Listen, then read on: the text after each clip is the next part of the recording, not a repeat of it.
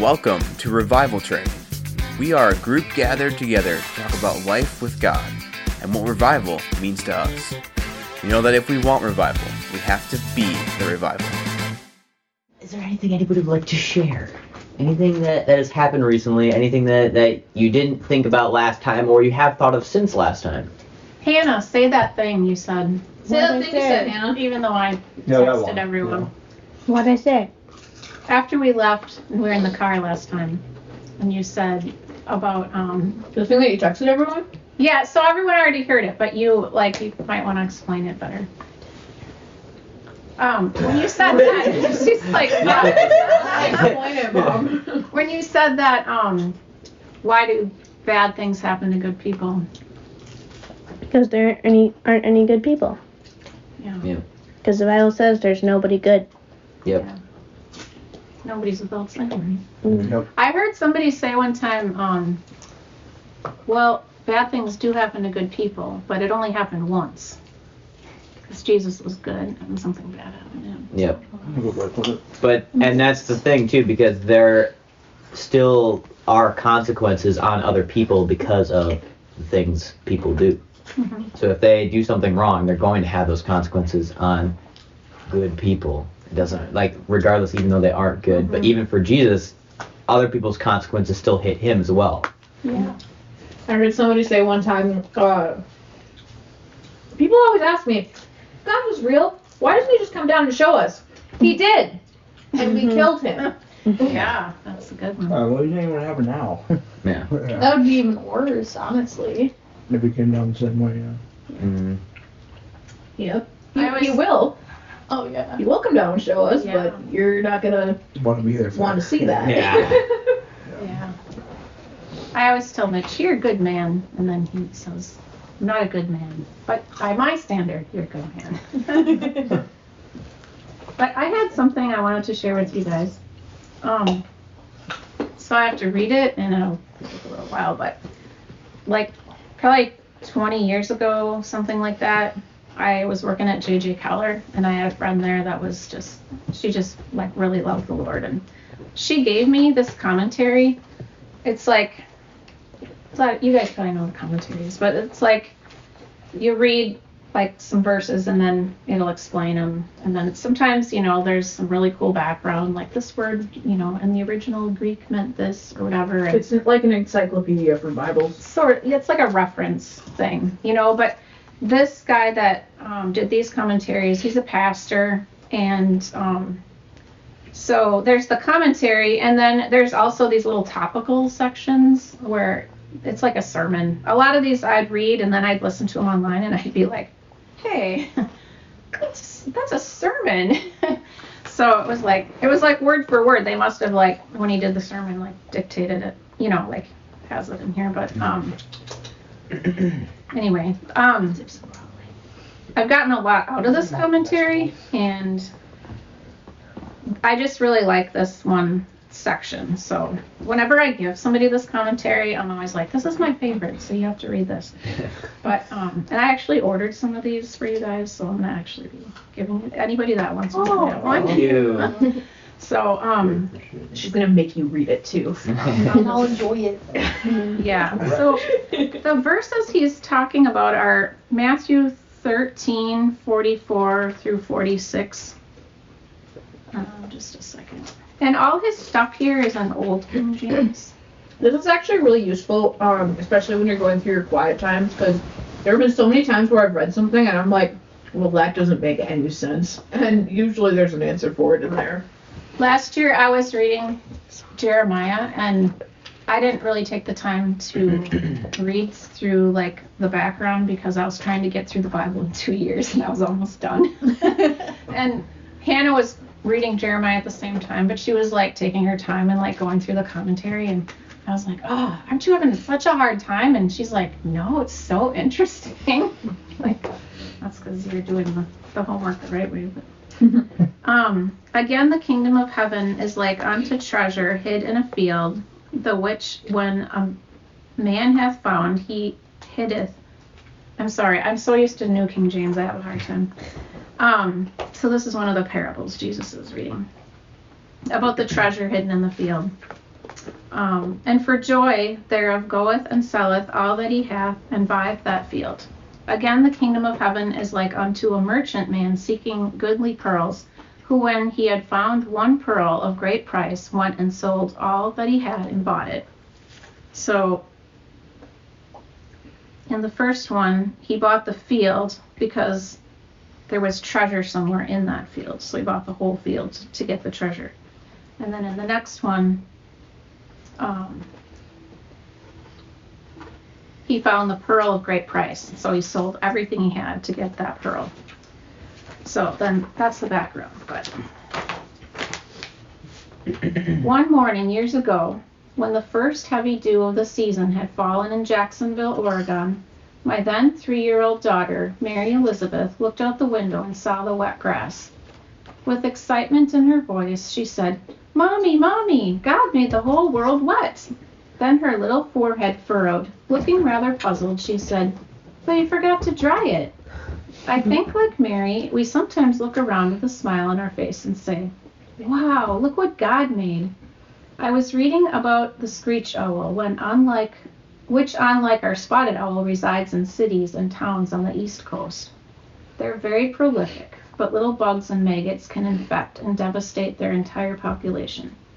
To counteract the maggots and bugs, the screech owl ingenuously gathers little snakes called blind snakes and takes them to his nest. The blind snake just so happens to love maggots, larvae, and little bugs, so he lives inside the nest along with the screech owl. They dwell together symbiotically, mutually beneficial to each other.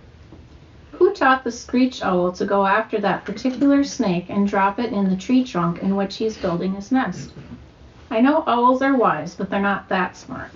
Such understanding was programmed into the owl by an ingenious master maker, a creator. Consider also the Alaskan blackfish. The Alaskan blackfish, which lives in ponds and streams that freeze over every winter, has the amazing ability to freeze right along with a pond or stream for up to 45 minutes. Then he thaws out and continues with his life. These fish have been given the ability to go with the flow in a remarkable way. Finally, consider the spider. The spider spins a web made of a sticky substance that traps insects and bugs for his dinner. Why isn't the spider caught in his own web? Ingeniously built into his little spider feet are tiny oil glands that secrete a minuscule amount of oil, allowing him to move over his own web without being caught. I watch the spider, I see the owl, and I hear the blackfish, and I marvel and say, Oh Lord, you are a master creator. But sometimes I look around, and like Mary Elizabeth, my brow begins to furrow, and I say, God, you made this world, but you forgot to dry it. Why did Hurricane Hugo slam through the Caribbean, causing death and misery for countless thousands? Why are there volcanoes that erupt and wipe out entire villages in the Polynesian islands? Why are thousands of babies born addicted to crack cocaine each year? If you're a God who is so ingenuous and powerful, why do these things happen? People look around and see tragedy, war, rape, disease, difficulty, and say, if there is a God who made this world, then how come he doesn't dry it? Why doesn't he take better care of it? Why are these things allowed to happen? To find the answer, you need to go back to the beginning, back to the book of Genesis. Here we read of a man who literally had the Spirit of God breathed into him, a man who was never polluted by sin, a man born without a sin nature. He was, in a sense, a champion for you and me. His name was Adam. God gave Adam the authority, the opportunity, and the responsibility to oversee, tend, and rule this planet. But God came to Adam to tempt him. But, sorry, Satan came to Adam to tempt him, and Adam submitted to Satan when he ate of the forbidden fruit. The Bible says, To whom you submit, of him you become the servant. When Adam submitted to Satan, he became the servant of Satan and handed to him the title deed, the authority, and the dominion of this planet. Thus, the ownership of the world changed hands from God to man to Satan. Why are there rape and hatred? Why is there starvation in Ethiopia? Why is there AIDS? You can tell this was written a long time ago. Hmm.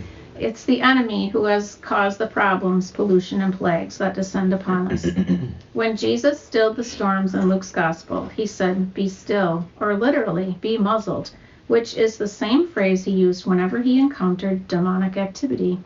Therefore, I suggest to you the implication is clearly that many of these storms that bring about devastation and destruction are not acts of God, as insurance companies refer to them, but acts of Satan. God gets a bad rap and gets blamed for what the enemy does. Will the title deed to the earth remain in the devil's grasp forever? This is a really cool part. Revelation 5 gives us the answer. And I saw in the right hand of him that sat on the throne a book written within and on the backside sealed with seven seals. Now, what is this book? Or literally scroll. Jeremiah 32 identifies it as a title deed to a piece of property. The scroll sealed with seven seals is the title deed to planet Earth. Why is it written on the outside as well as the inside? In Old Testament times, if you lost your property due to hardship or bankruptcy, the deed would be scrolled and sealed with seven seals. On the outside would be written all of your financial obligations. You would have to meet them within seven years in order to regain your property. If those qualifications were met, the person who took the possession of your property was required by law to return it to you. Such a transaction took place in the temple, where the qualifications on the outside of the scroll were read before the people. In heaven, the ultimate temple, there is a scroll sealed seven times. It is the title deed to the earth, which was given to Adam, who in turn passed it on to Satan. And I saw a strong angel proclaiming with a loud voice, Who is worthy to open the book and to loose the seals thereof? In other words, who can meet the requirements? Who is worthy to take back the title deed of earth from Satan? Notice it doesn't say who is willing. Many men have been willing to try to take control of the world. Alexander the Great, Genghis Khan, Napoleon, Hitler, they were all willing to take control, believing that they could bring the world into a new level of glory or grandeur. The angel is not asking who's willing. The angel asks who is worthy. Revelation 5, 3 and 4. And no man in heaven nor in earth, neither under the earth, was able to open the book, neither to look thereon and I wept much because no man was found worthy to open the book, neither to look thereon. John wept at the thought of the world indefinitely in the hand and control and the dominion of the enemy, so much so that the Greek word translated wept means sobbing and agony. You mean poverty will continue, hunger will abound, disease will persist, and hate will be perpetuated? There will be wars, anxiety, tension, trauma, death, disease, and destruction forever? John wept because no one was worthy to wrest the scroll from the hand of the enemy.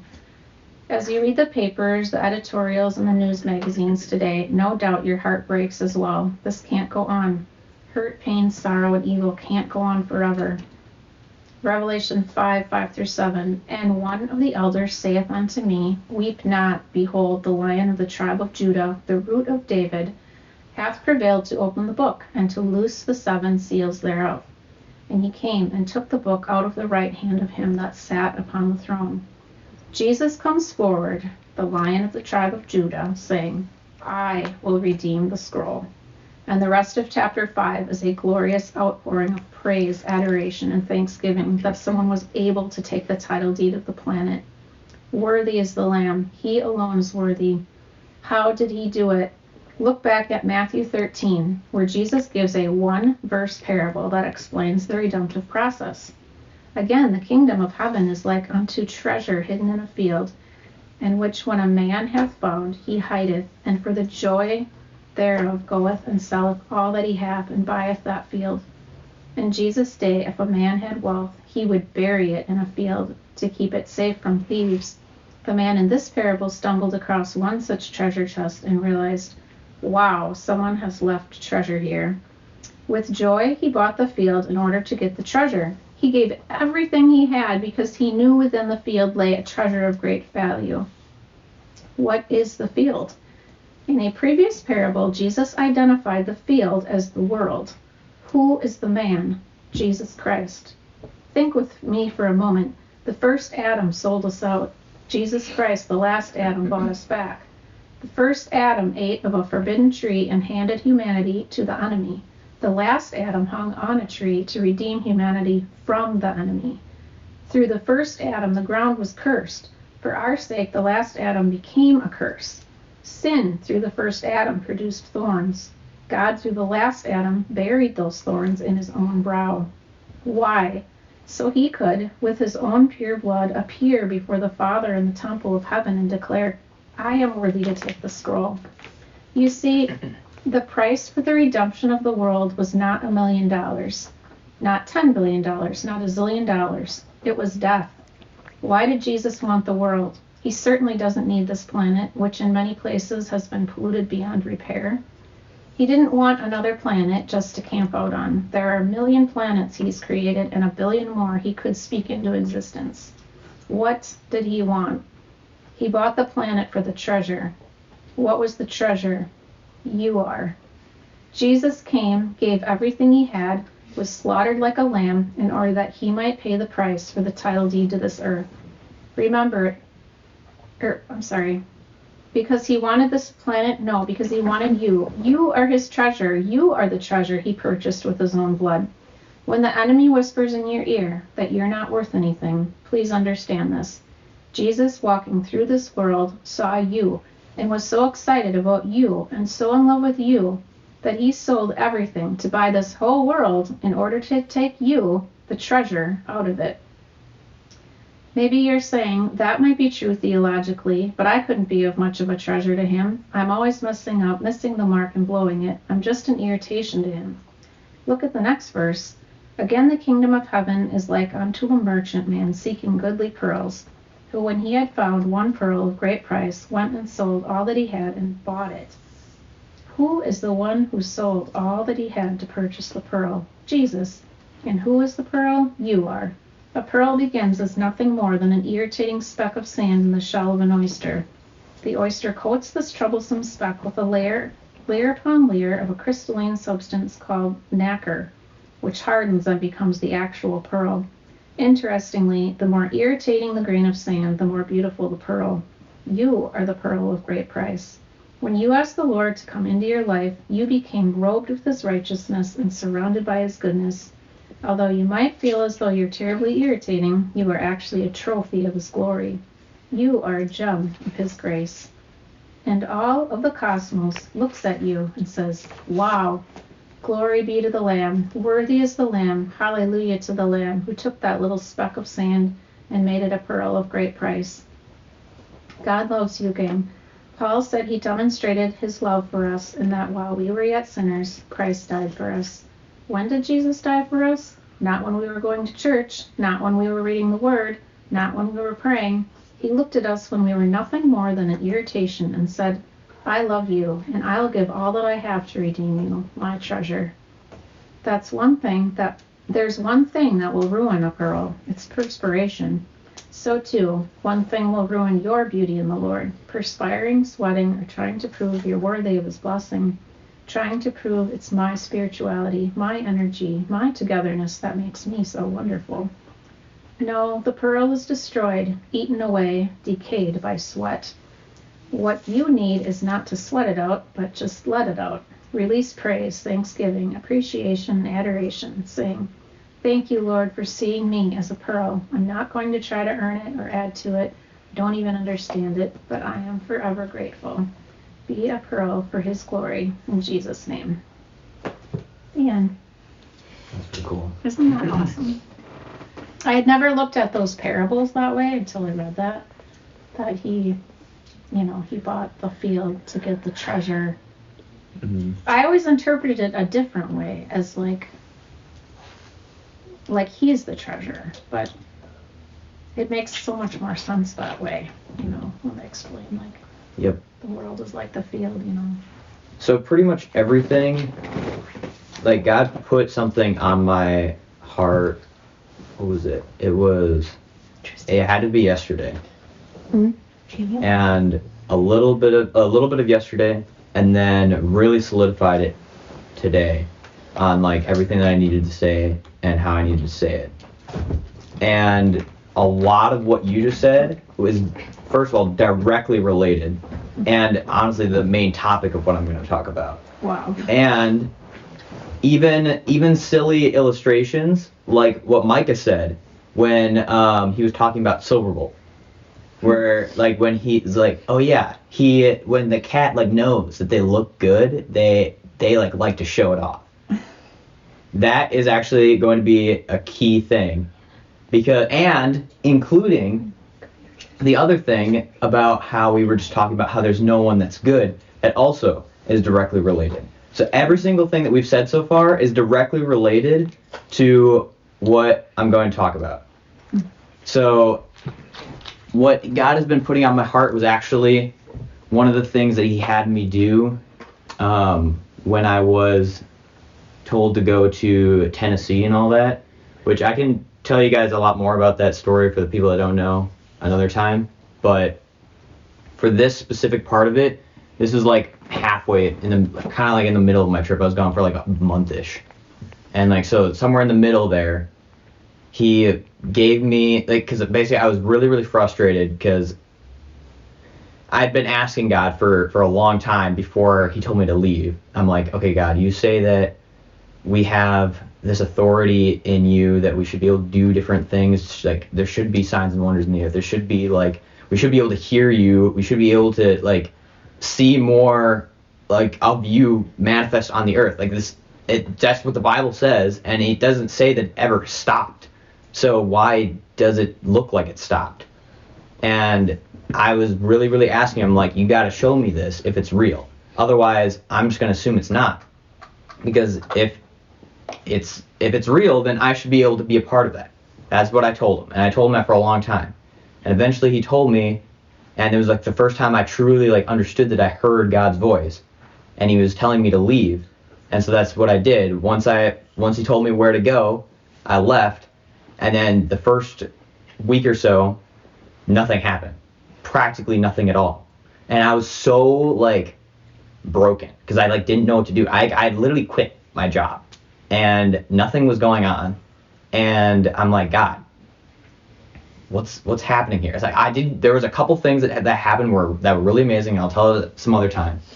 But around this time of the trip, is about the middle, he told me that the main thing that I needed to work on was that I needed to see myself how God saw me. Hmm. And I never really thought about it before. Like, how does God see me? But once we become a child of God, we don't have sin is not on us anymore. That was completely washed away. It's completely covered. God doesn't even see us with the sin. He sees us as he sees Jesus, sinless. He sees us as we're sinless. Even though we're we're not, we, we've done things. We, we have a past. Things have happened. And we still struggle with our sin nature. But that's not how God sees us. He sees us as co-heirs with Christ and as uh like spotless because that's what he was. And I trying to wrap my mind around it was so so so hard because I just I never really thought about it in that way before and it was really really hard to try and think about myself the way that God saw me. Because then I had to think of myself I had to let go of all of like the guilt of things that I've done. I had to let go of my past. I had to let go of every single thing that I ever thought that I did that was wrong. I had to let it go and give it all to God. And even though I've heard people say things like that before, it never made it as personal as in that moment because I needed to truly let it go and not even identify myself as being someone that was in that or did that. Like and i'm not saying that those things never happen and to completely ignore them and never bring them up because that's part of your testimony. However like when i like it changes the way that you see yourself like with silverbolt if if you see yourself as you are a perfect child of god and that he has completely redeemed you and that you now walk a completely different life. You are not even of this world, even though you live in the world. You are from a different place. You don't even belong here, but you're here as a representative of Jesus. That changes everything. That changes everything. Just like Silverbolt, how he thinks he's so cute and adorable, He he will he will be like high and mighty, he'll show himself off and stuff. But like seriously, we should when we have that identity in Christ, we should be walking every single day with our head held high, knowing this is who I am. This is like who I've become. And it's not about like like oh, look at me, this is who I am. That's not it at all. Because we know how we got there. Jesus transforms. Look at what he did for me. Look at this. Look at who I am now. And that is like the outlook that we should be having for everything. And that's going to change literally the way that we live life fundamentally. It's going to change the way that we interact with people. It's going to change the way that we think about every single little thing in our life. And that's the number one step in order to like learn how to um, do different things that God wants you to do that seem impossible. If you want to be able to do the impossible, then you have to be completely aligned with Jesus. And you actually have to have like that connection where you're actually aligned and you feel that, yes, I can do this because Jesus did this and Jesus has made me like him. And now, because he did that, he gave me that authority, he gave me that power, now I can do this because that's who I am. And that changed how I saw everything. And once I figured that out on my trip, everything changed after that. Like everything after that, I there were so many things that happened. Uh, that's a whole nother thing that I'll have to go into sometime. But that was the biggest thing that he really wanted me to bring to the table today as something that we needed to not only just recognize, but we needed to implement. Like this has to has to happen. If we don't do this, we're missing out on what God has for us. Because if we don't even know who we are, then we're not going to be able to do what we need to do. And that's just fundamental. So that's why I really had to stress that. And I know that he made such a big deal about it. But what's really cool is um, I highlighted a verse, and it's in Revelation 5. and yeah, which is literally where you were reading. And everything went up to like just before the verse that I highlighted. Wow. Uh, I know, I know, it's pretty crazy. Um, but like where he was, John was like saying like who's worthy to open the book and everything, and then when they all like realized that like Jesus is the one who is able to open a, a open the book and everything. Um, it says in verse 9, and they sung a new song, saying, Thou art worthy to take the book and to open the seals thereof, for thou wast slain and, was, and hast redeemed us to God by thy blood out of every kindred and tongue and people and nation, and hast made us unto our God kings and priests, and we shall reign on the earth.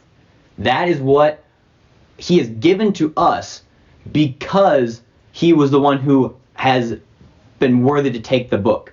Now that he has taken that, he has given to us and made us kings and priests, and we will reign on the earth because of what he's done for us.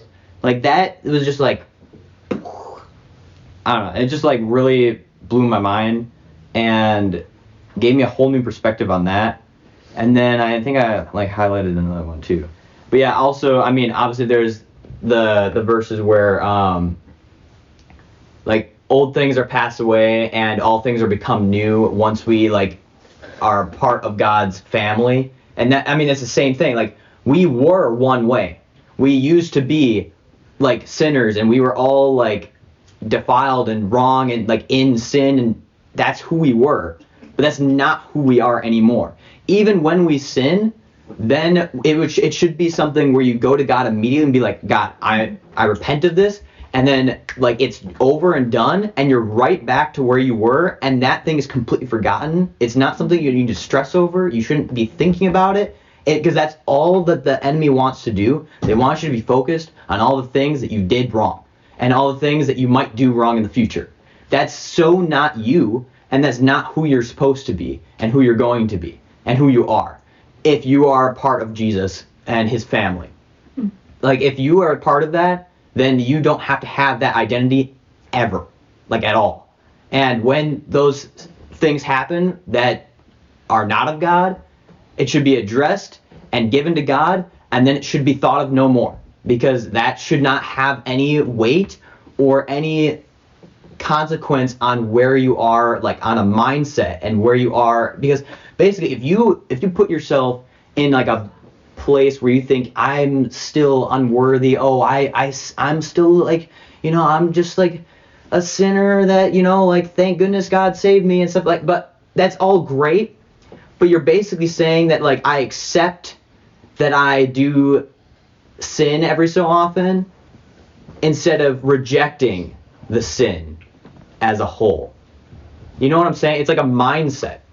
It's like where you have to basically push out those thoughts of like, no, I'm not going to sin anymore. Even though that's not realistic, but like to change the way that you see that because you want to give that you want to give God the the power and the glory that he is capable of changing you fundamentally and capable of bringing you to a new place and completely leaving all of the darkness behind you and that it does not have any weight on you anymore because even if the world doesn't see you that way that's the way that god sees you and who cares what the world thinks when god sees you as the as spotless?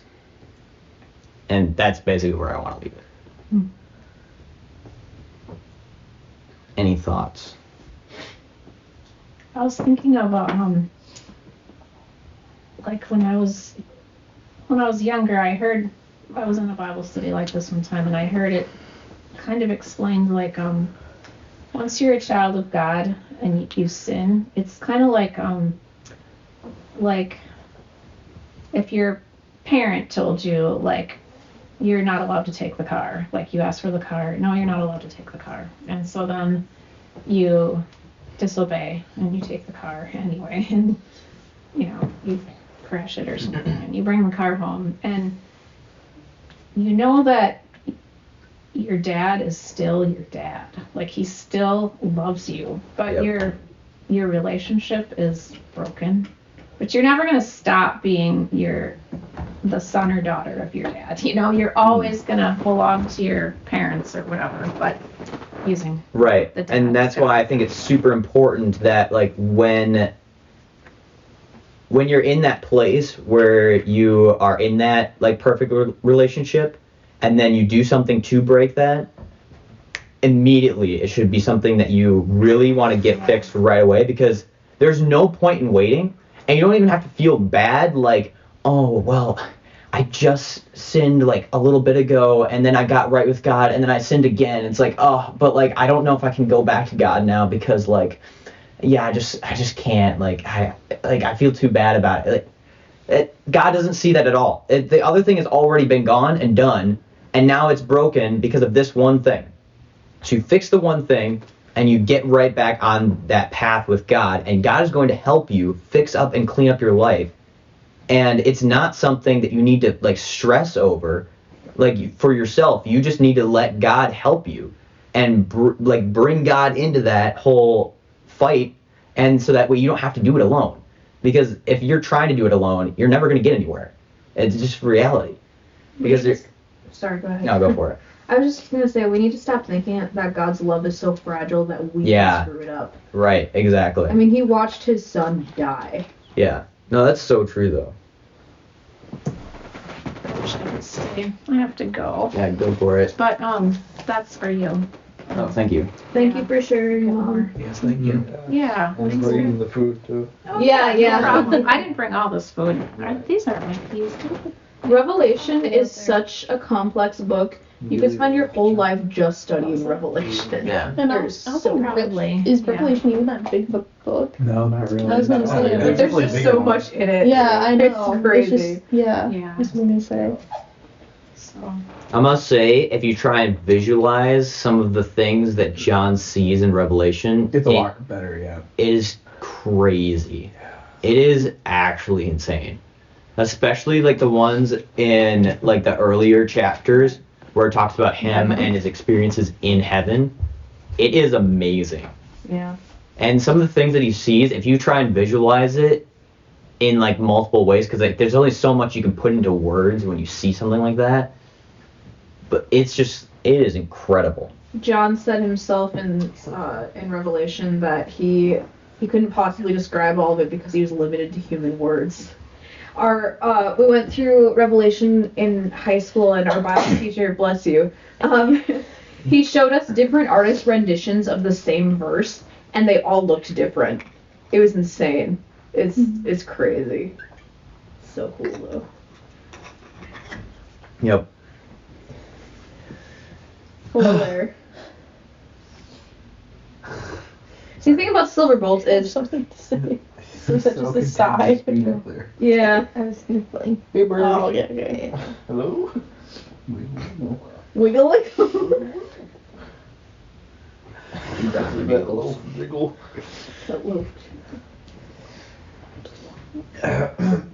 well, before the loud people get talking again, do any quiet people want to say anything?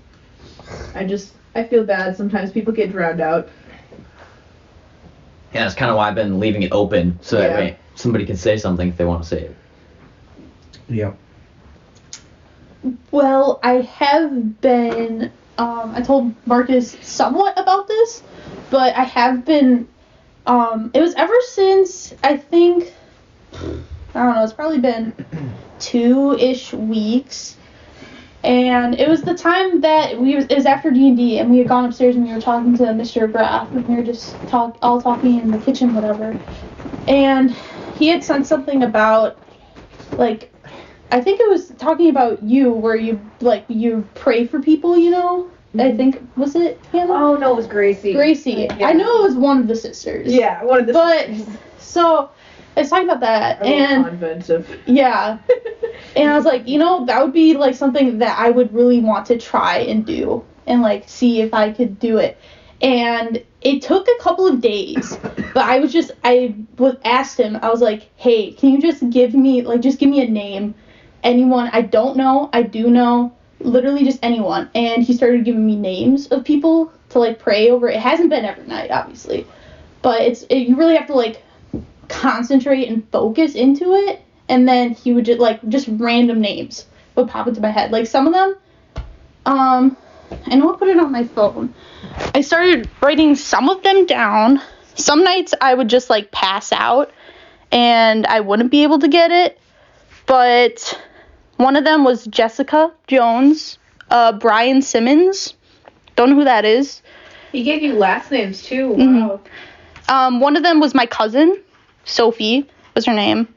One of them, I just wrote a question mark because that was, I think, the first night that we did. So, like last Tuesday, when I got home at like, what time did we get home? Whenever it was. And I, yeah, I asked and he gave me something and I passed out. But the weird thing was that was, it was like a foreign name. Like, I didn't even know how to like pronounce it. That's all I remember. Like, I had no idea and then it was just a random guy that I used to go to school with was the last one. But then, so last night I asked, I was like, okay, give me something. And first he said Isaiah, so I was like, okay, are you gonna give me a last name or whatever? But then he gave me a number, so he gave me Isaiah six eleven, so a verse. Oh, cool. But I just I, I don't exactly know what it means, obviously yet, and I also I don't have a Bible app on this because it's on my iPad. excited. I'm like, I know what Isaiah. Maybe it's that. what even? I don't. Oh no, not eleven six. I want six eleven. Maybe that's why it doesn't make sense. Then I said, Lord, how long? And he answered, Until the cities are laid waste and without inhabitants, the houses are without a man, the land is utterly desolate. The Lord hath removed men far away, and the forsaken places are many in the midst of the land. But yet a tenth will tenth will be in it, and will return and be for consuming, as a ter- terebinth tree or as an such the names will come back. So the holy seed shall be in its stuff. Kind of interesting. I like Yeah. that. So that's what I was given. And I was looking at a different, uh, like you know, version of the Bible, so it said something different, but basically the same gist. Yeah. So Well, don't. that's way more than just one verse. Yeah, I did. I, I, Yeah. I kept reading. I was gonna say that's a long verse. Yeah. Yeah. No, that's that was several verses. No, I just read to the end of the chapter because I thought it was interesting. yeah. But uh, but yeah, like the, the, just eleven is, and I said, Lord, how long? And he answered, Until the cities are laid waste and without inhabitants, the houses are without a man, the land is utterly desolate. That is that is verse eleven, So yeah. which is very interesting because I know I've asked that question. Yeah. Very recently. Uh, a I don't know. Maybe it was an answer. But yeah, that's that is what's been going on. What's the? Does anyone know like context around that? Like what's going on in that chapter? Uh, We can look it up in the commentary actually. It's well, like the first. Uh, no, actually, that's the New Testament commentary. Oh, that's us. Uh, yeah, but uh, this this chapter is the title of this little, like the little thing that they put in there is Isaiah called to be a prophet. So it's actually like Isaiah's calling chapter, and so like the entire entire thing is about how he's being called to be a prophet, actually. Hmm. So Very cool. and he's basically describe like basically telling uh, uh telling Isaiah what he's gonna have to deal with this over and over. Like he's gonna have to keep doing this, and then he's like, "How long?" And he's like, "Well, until Oh. he's destroyed." Yeah. So Um, a couple things real quick. First of all, as far as the commentary goes, I actually am just going to be blatantly honest with you guys. I will not use a commentary until it's the last resort. I always I. I, I agree. Because the reason I won't do it is because I'm tired of having other people tell me how a verse is supposed to be and not having God tell me how the verse is supposed to be first and then getting other people's opinions and seeing if there's even more of a deeper meaning that I didn't fir- see the first time. right. Because I think there are multiple ways that, that God will put messages in the same verses for all sorts of different times in history. And if you just read what somebody else tells you about the verse, then you're going to miss all the other things if you don't keep looking. Yep. So I have to use that last. And that's how I'm always going to do it. Like if someone like was reading a commentary and wanted to share something cool, like- Yes, like exactly, like that. It's that perfect, that yes. would have been that's awesome. Yes. But like, yeah, I agree with Marcus in the fact that that's not what I'm going to choose to study the Bible with. Yes. With the commentary right now, because I feel like Like I feel the I feel like I need to hear God first, and I need to go to Him to understand it first. And if I need some other opinions or want other opinions, just to see like other perspectives and see other angles on the verse, I will do that. But that will be the last thing I look at. Yeah, it's more like a secondary source. right, because Yeah. commentaries aren't the Bible, right? Yes. Yeah. They're And I, just I, opinion. I've seen people use them as the Bible. Yeah. And I I'm not going to be one of them. So Well, that was what the Protestants did a lot. yeah. They would they would have like certain versions of commentaries that they would like revere like as basically as highly as the Bible itself. Now, um, as far as what you were saying about how um, when you were asking God about different names or whatever, you you said you really had to like concentrate and like focus on it. So when I first was asking God to show me, like I wanted to see like visions, and I wanted to hear His voice. I wanted to dream dreams. I wanted all that stuff. I'm like, if these things happened before, and you're the same God yesterday, today, and forever, you can do it again, and you should be able to do it. So why aren't you? And I'm like, I'm wanting it. I'm going to be looking for it. You should give it to me. Well, when I finally did get my first one, then it was very, very difficult because I had to keep concentrating so hard. And I was like, God, why do I have to concentrate so hard? It's like, am I just like, I was like trying to like wonder if like I was like making making it up or something. My brain was going in overdrive, but it like basically, I'll tell you guys the stuff that I saw some other time, but it was stuff that like I couldn't come up with if I wanted to because it wasn't anything I've ever seen before. Um, but regardless, um, he actually brought me to Daniel and showed me some verses in Daniel that helped me understand that, and it's directly applicable to what you were saying as well. Um, so in Daniel 7, it says that uh, Daniel had dream had a dream and visions of his head upon his bed. Then he wrote the dream and told the sum of the matters. Daniel spake and said, I saw in my vision by night, and behold, the four winds of the heavens strove upon the great sea. And the four great beasts came up from the sea, and the first one from another. The first was like a lion, had eagle's wings. I beheld. I beheld till the wings thereof were plucked, and it was lifted from the earth and made stand on the feet. And behold, another beast, blah, blah, blah, blah, blah, blah. And then, like, basically, as it goes on, he says, After this I beheld, after this I beheld, and then I beheld until this thing. And you look it up in other translations, and basically it says instead of beheld, they'll be like, I looked, and I kept looking, and I kept looking. And I, I looked even to the point as this thing happened. And then I continued to look. So it was not like he, it was just given to him, and it was like this thing that just, it was there, and he had no effort that he had to put in himself. He purposefully had to decide to keep looking and keep looking and keep looking. And he looked even to the point as when this other thing happened. And he would not stop looking because he wanted to keep seeing what God was showing him. So, and that was like what he brought me to, to like help me work through when I was like questioning, is this in my head or is this you, God? And that like made everything make sense to me.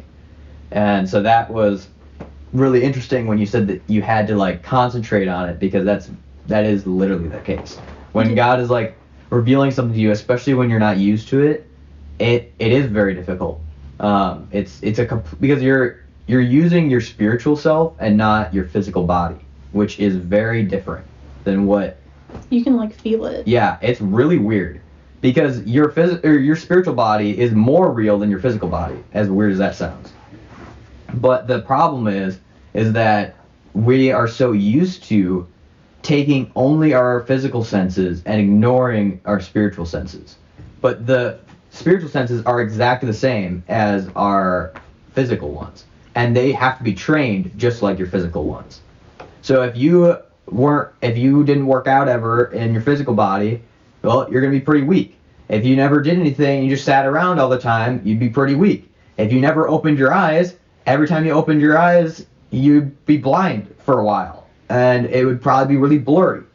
It's exactly the same in the spiritual world. You have to use those parts of your body in the spiritual world to do those same things, but you can do it, and everybody can do it. It's not like a particular thing for one person.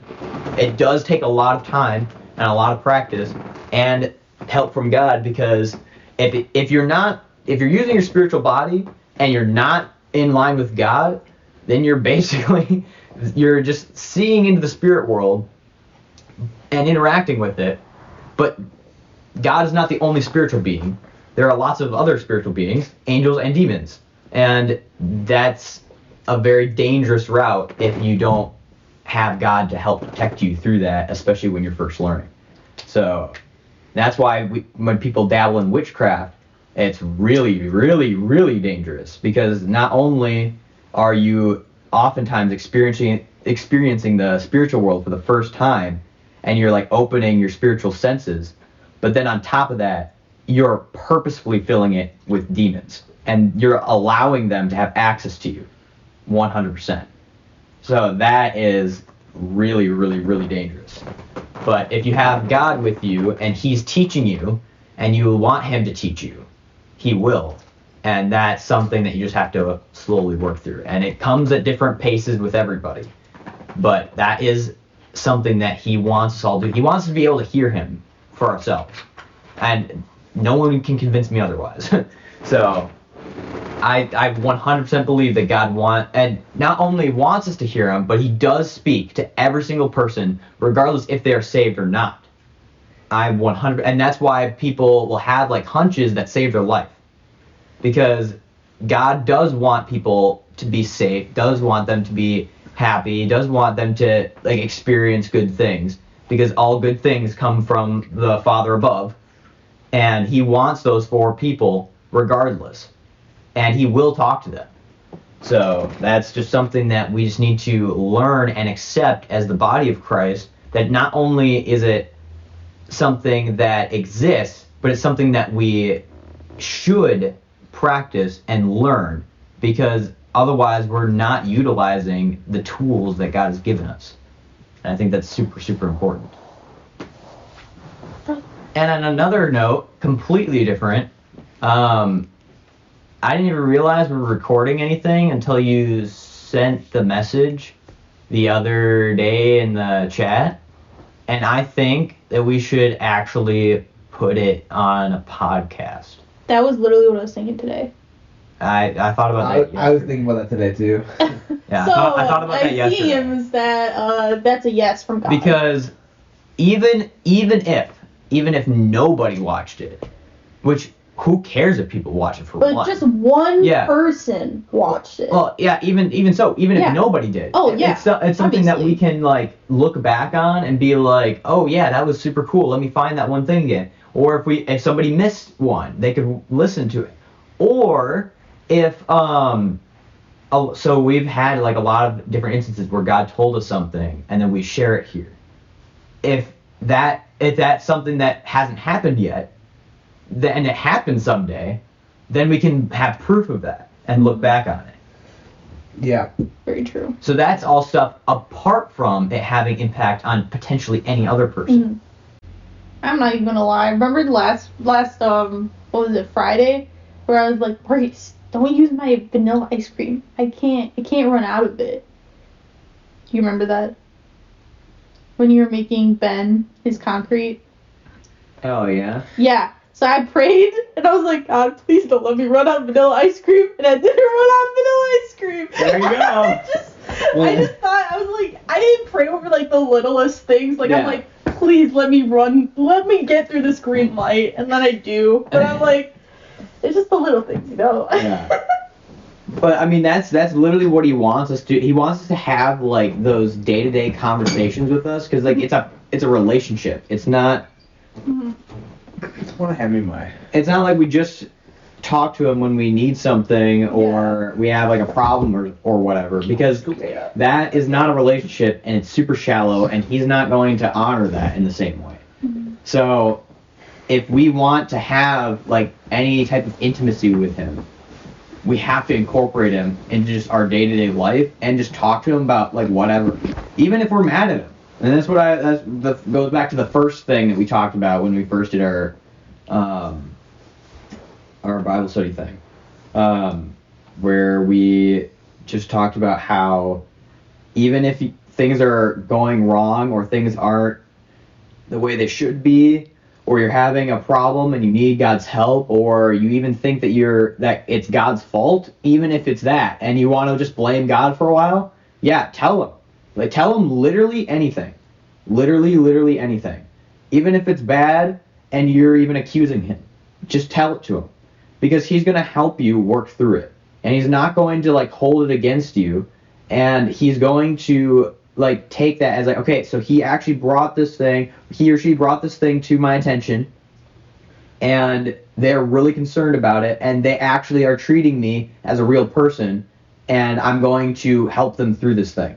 He's not it's, it's basically like if you went to like a parent or whatever and like we're like talking about them but and they but they saw past the the anger in the moment and saw that you were needing help and then they knew that they needed to help you.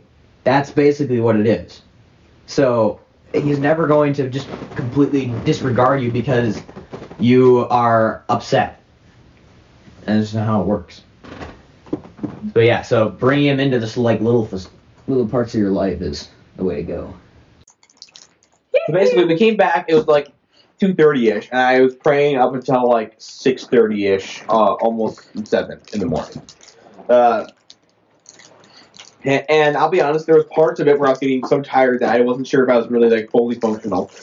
But for most of it, what I did because I'm like I felt like God was just telling me to just just pray all night. I'm like, all right, I guess I'll try. I've heard a lot of people say it's like a really it's really powerful experience. Just like just basically be praying the entire night, and uh, it's kind of interesting how he usually provides energy for you the next day as well. But uh, anyway, so that's what I decided to do, and uh, I- what to help guide me, I actually went back to a video Marcus posted a while ago called the, the God Talks Mhm. video. Wait, Uh, what? You did that? Yes. So then I'm like, all right, that sounds like a good way to guide me. So uh, if for those of you who didn't watch it, there's like two questions you kind of ask, and you, you write this all down so that way you can kind of remember and look back at it. Uh, so there's two questions you ask, and there's always about uh, like these. Uh, they give you like a few like pre-made topics to be about, but it can be about anything. And obviously the questions can be anything too. It just uh, they, these just help you kind of think about certain things to ask God. So like the the question is like ones are like for lies, and it's like what lies do I believe about blank, and then the other one is what's true about blank, and it's the same thing for each question. So uh, I started with me. So what lies do I believe about myself? Uh, what's true about myself? And I did, and then I did the same thing for God actually, and those I think for the uh oh and uh I did some about past. Those are the ones I actually ended up getting to because I just kind of were like so focused on these for so long, and it took me a while to really help distinguish what was what God was telling me and what I was just thinking about too. And I really wanted to make sure I was getting it right as well. Like even though I know God would obviously not care if I if like it, it was about my relationship with God, right? And I wasn't like trying to write down these are the words from God right now. But like so it would it's not like the biggest deal if I messed up. But I still thought I should try to be as diligent as possible. That's all I got through this time. I want to start doing more topics as well and get through a few more of them at certain points. But uh, so I started with what lies do I believe about myself? And I, I felt this was the answer that you have to try so hard in order to be accepted, that you can't be forgiven for past sins and, and addictions. So, uh, I was like, Addictions. Yeah, I'm secretly a drug addict, guys. Sorry to say. Wow. but- What do I not know about? no, I mean I think it's referring to because like this is obviously my mind. So like like uh like he's telling he's telling me this, and when I when I hear that, I think of just like sin like habitual sins, you know, like sins you would you would do like constantly, and like I don't really even That's I have them anymore. But like not not like to the same degree as I used to. But I know even as like a, a younger Christian, I would have certain sins that I would be so I I just would keep doing them, not really even thinking about it, or or just just little things even, and. uh and that I don't have to uh, uh, to like try so hard to, to like be accepted and forgiven about those things. And I I need to be able to forgive myself because I can be forgiven for those things. And I think the biggest thing is a lot of people don't do they don't forgive themselves. Mhm. God forgives them if they if they ask for it right away. But we don't always forgive ourselves, and we hold our own grudge against ourselves, and we're like, and that's what stumps a lot of people with their relationship with God, to be honest. Mm. But I thought that was really cool. Uh, and then, uh, uh, what's true about myself? And he, sa- he said, You are loved and cared for in every way. Uh, nothing more is needed to fill that void. You will be a good father. I will always be there to help you with any questions you have. I thought that was That's awesome. really cool. So, Yeah, and wrecked. He he thought he wasn't gonna be a good dad. He said that, and I was like, that's not true. And now he knows it's not true. Yeah, God Yeah. told me. right, I certainly got wrecked. And then I asked, uh, what lies do I believe about God? And uh, he, he said that you haven't already felt me and heard my voice. You think I don't remember or or miss our conversations. Uh, and then uh, I got like a like an image in my head, and it was the image of me. What was it like ten years ago? Uh, walking around wearing a Superman costume. Yes. Uh, but like I remember, I, I remember this moment because I always think back on it so fondly, and I don't know why. Because I was all alone that day, like no one else was around me. I think either they were in the basement or they were gone that day. I don't really remember, but uh, I was. I think no one wanted to play with me, like with the, the costumes or whatever. So like, and I was like all dressed up, wanting to do Superman stuff or whatever, but no one wanted to do it with me. So I, I was bummed out. Yeah, Mark probably was too cool. I don't think so. but uh, but I, so I was kind of like, like, I was a little bit bummed out. But I remember pacing back and forth, like right when you like walk into the main living room of my parents' house, like I, I walking back and forth. It was the middle of the day, so that the sun would shine through that little window and like like make a pattern. And because because uh, you know when you look down on things, you kind of follow patterns with your mind, like like. Like I, I remember, I remember walking around like the sunspots, like where the sun was hitting. But I, the whole time, I was just talking to God. and I was so little that I did I didn't really know what I was doing or why I was doing. That was like the coolest part because I was just talking. I was just telling him about things. I'm like, like oh, and I was gonna do this and that, but like oh, and like I, I was thinking about this and like I, I was just I was just going. And I don't even remember half the things I said, but like I was just ranting about everything that I could think of. And now that is one of like the coolest experiences. And he he said that he don't, doesn't think that I don't think sorry that he- he says i think that I, he doesn't miss our conversations. And that's the image that popped in my head when he said he missed uh, that moment. And that's pretty awesome. So uh, i thought that was really That is cool. really cool. uh, and then I, I asked what's true about you? And the first things i heard was i am the alpha and the ome- and omega uh, the beginning and the end. He's like uh, hmm.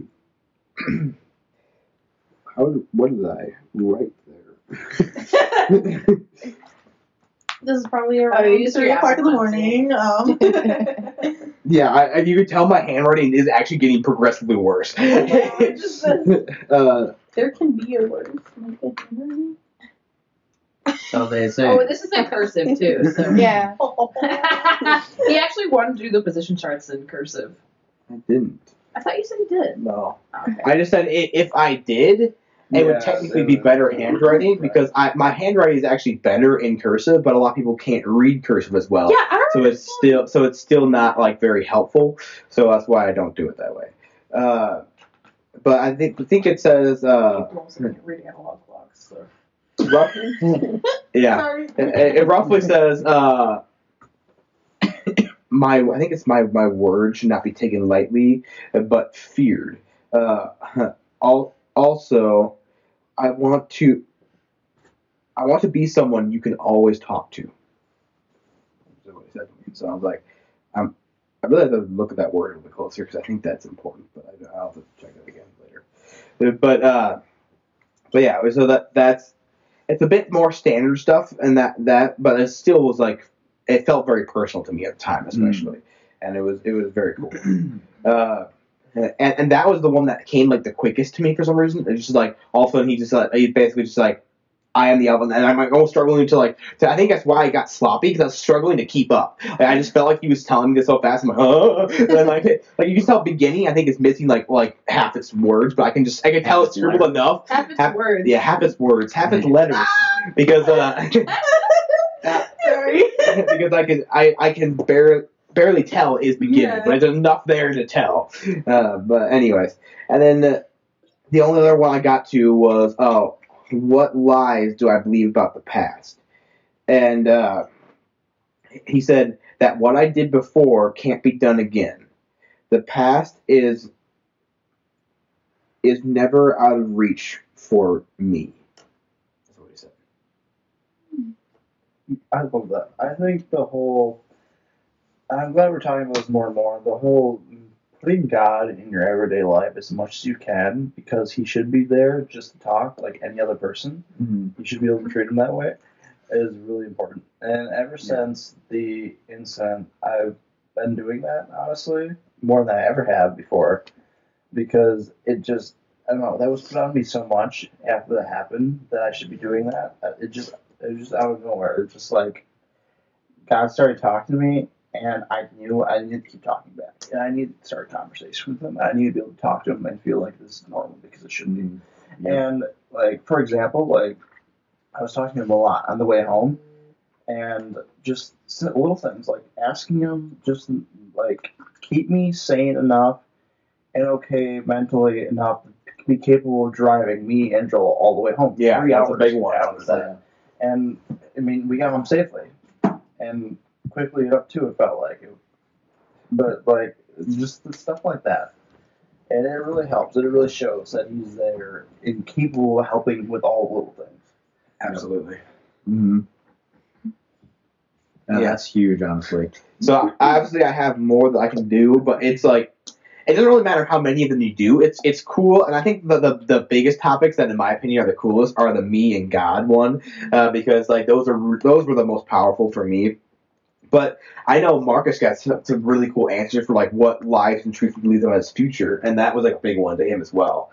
Uh, uh, so I, I want to go in deep in depth about that as well, and like obviously this is not us. I know Marcus made this clear in this video, so I'll just kind of restate it. Uh, this is not us saying uh, like this is how you talk to God. This is the only way to talk to God. This is the only way to get answers from God.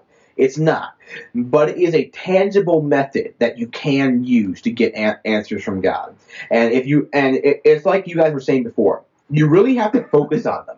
You, it, takes effort. You have to try and think about about okay, I want to hear your answer, and you have to really dig deep into it. And the more you let yourself dig deep into like thought and or, and and what his answer is, the clearer his answer will be to you, and, and uh, the more sometimes you'll get out of it. Yeah. So it is really something about focus and determination, and you have to be willing to put in the effort too. It's not just up to God to reach out to us; it, we have to reach out to Him too, because Yep. He's ready. He's He's been ta- talking to us. We're just not listening. Hmm. in the Bible it says, "Seek and you will find." It's not a question of like if you will or maybe you might.